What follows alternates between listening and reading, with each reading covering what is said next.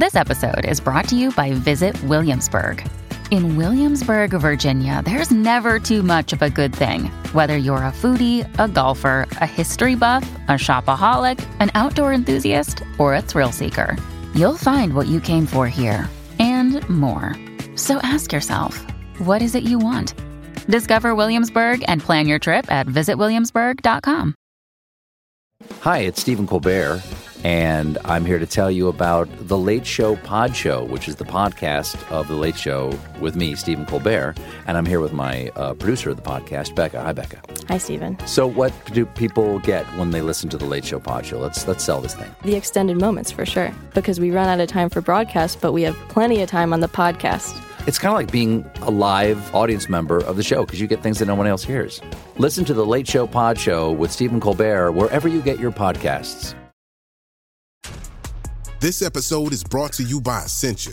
A better you starts with better hydration. Essentia is on a mission to inspire people to do what matters most. Their proprietary ionization process transforms water from any source into ionized alkaline water, providing water that's 99.9% pure with a pH of 9.5 or higher. Essentia overachieving H2O, the number one ionized alkaline water. Shop now. Mom deserves the best, and there's no better place to shop for Mother's Day than Whole Foods Market. They're your destination for unbeatable savings, from premium gifts to show-stopping flowers and irresistible desserts. Start by saving 33% with Prime on all body care and candles. Then get a 15-stem bunch of tulips for just $9.99 each with Prime. Round out Mom's menu with festive rosé, irresistible berry chantilly cake, and more special treats. Come celebrate Mother's Day at Whole Foods Market.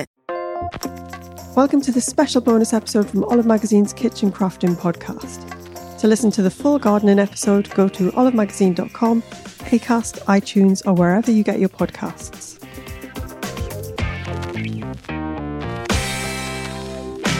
I'm here with food writer and Olive's columnist, Rosie Birkett, who's going to talk us through one of her favourite veg focused recipes with tips and tricks to getting it perfect. So, what's the recipe you've chosen, Rosie?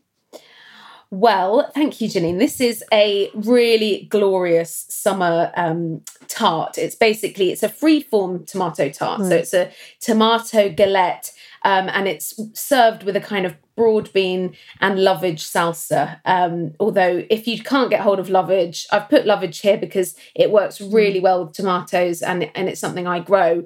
Um, but if you can't get lovage, then another herb like basil or parsley would work really well as well. Nice aromatic herb. So, how do we get started Yes. then? What do we start with?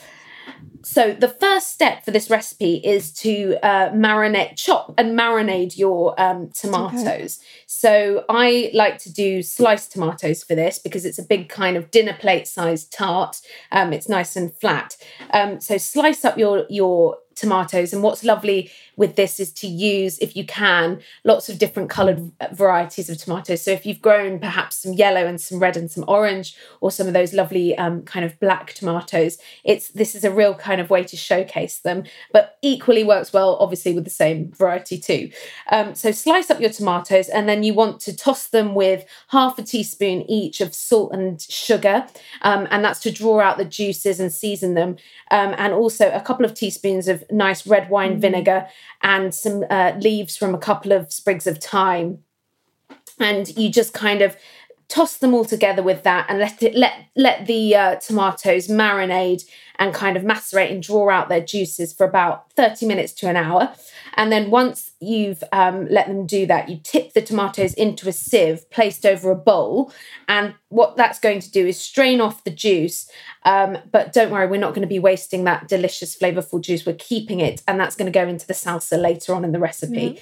Um, so once the tomatoes are drained you put them back into the bowl um, and toss them with a tablespoon of olive oil. That's really nice that that technique, isn't it? Because I do it when I when I've got tomatoes, I'll I'll slice them and then I'll just sea salt them and leave them for Mm. 20 minutes. And even that just somehow brings out the extra sweetness and the tomatoiness and Yeah, it's so important to season tomatoes properly.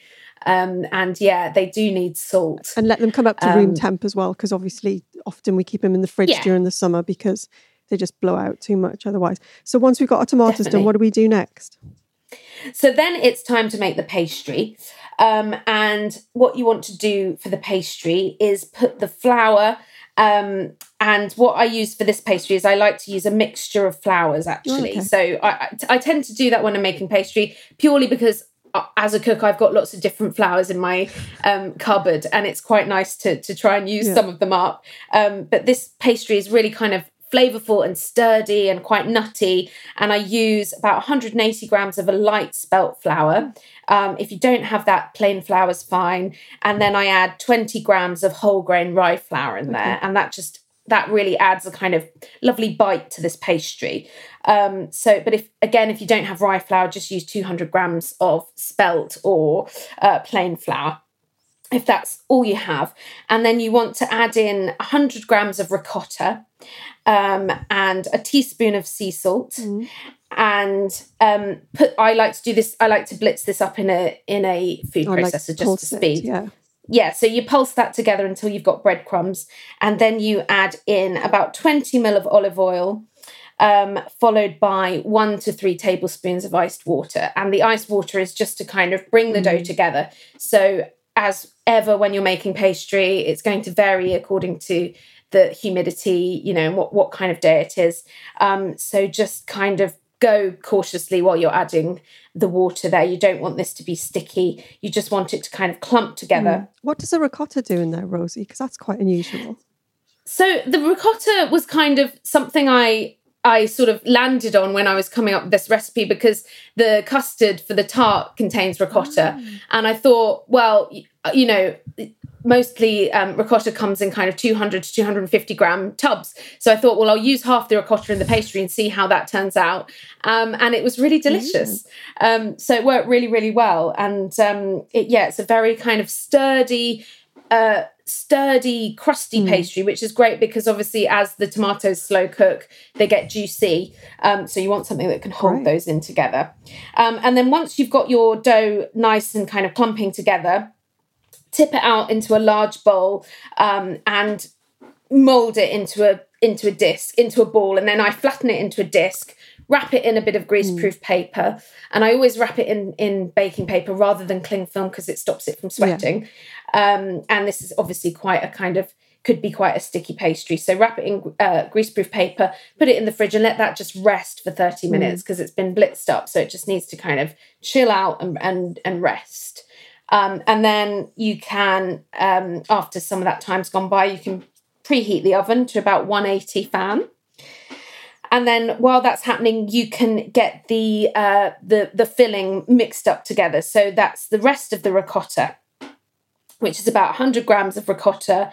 Um, or if you make your own kind of fresh curd cheese, that's nice too. Um, and mix that with one lovely egg yolk and about two tablespoons of grated parmesan, a little bit of salt and pepper, a little bit of salt and pepper, and just mix that together in a bowl. Um, you can you can just use a fork to do that. And then you want to remove after the 30 minutes is up, you want to remove your pastry from sorry, am I going too No, no, fast? this is cool. No? Okay. Okay, and once your pastry is ready, you want to get it out of the fridge, unwrap it, and flour your uh, rolling pin, dust, um, lightly dust your work surface, obviously, and then just kind of roll your pastry out into a dinner sized plate kind of size, um, about a centimetre, uh, sorry, about a pound coin thickness.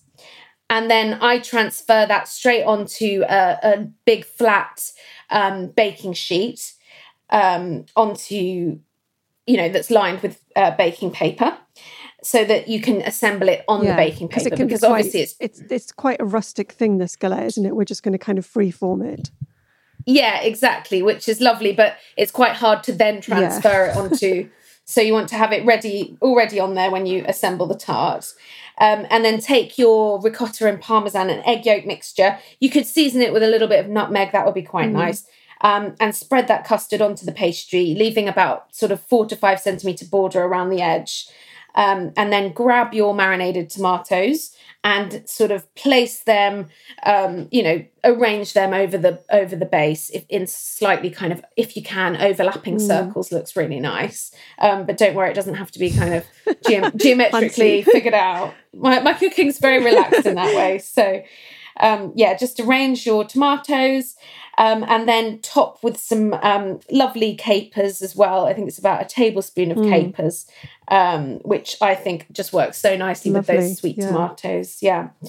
Um, and then you want to start kind of making the galette. So you want to gently lift up the edges of the pastry up and around the filling, um, just in little kind of sections. And and as you start folding it over, you'll see that it creases naturally and creates that lovely galette shape. Um, which is just a really nice, relaxed And way that's of going to making keep all the filling inside as well, isn't it? Because you said the juices are going to run out, but they won't. It'll sort of enclose Yeah. everything. yeah so it just it's just it's not enclosing the entire surface of the tart it's just The around the edges, edges um but it's nice because yeah like you say it keeps it all in there um and then just if there's any tears just patch them up and just make sure that they're nice and kind of squished back together um and then I would do, do a nice egg wash. So um, crack an egg into a bowl, give it a quick whiz with a with a fork, and then take your pastry brush and just um, egg wash around um, over the over the pastry. Um, and then I like to scatter um, a lovely half a teaspoon of fennel seeds over that pastry nice. because that just adds a lot another flavor that nice kind of anise which works really well with the tomatoes and also a bit of texture as well. Um, so i do fennel seeds and then a good pinch of Maldon sea salt on the uh, or, or sea salt flakes all the way around um, as well and that's lovely. And then you want to bake it in the oven um, for about an hour until the tomatoes are nice and kind of concentrated and soft and squidgy and delicious and the pastry's gone a lovely dark kind of um yeah dark caramel color and then um, while that's baking, and this, by the way, it does fill your house with an amazing, amazing smell of, of slow roasted tomatoes. Um, and while that's happening, you can just make the the salsa. So you've got your juices from your tomatoes that you kept from earlier. Don't discard that because that's got all those lovely tomato flavors.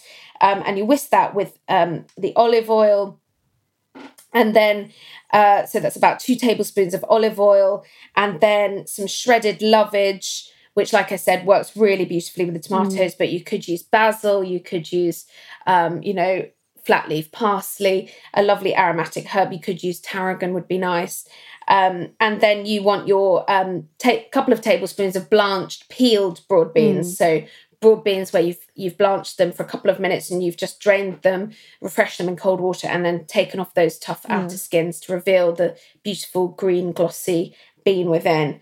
Um, and you just mix that all together. Taste it for seasoning. Obviously, it should be quite good though because it's got the salt and the sugar in there from earlier.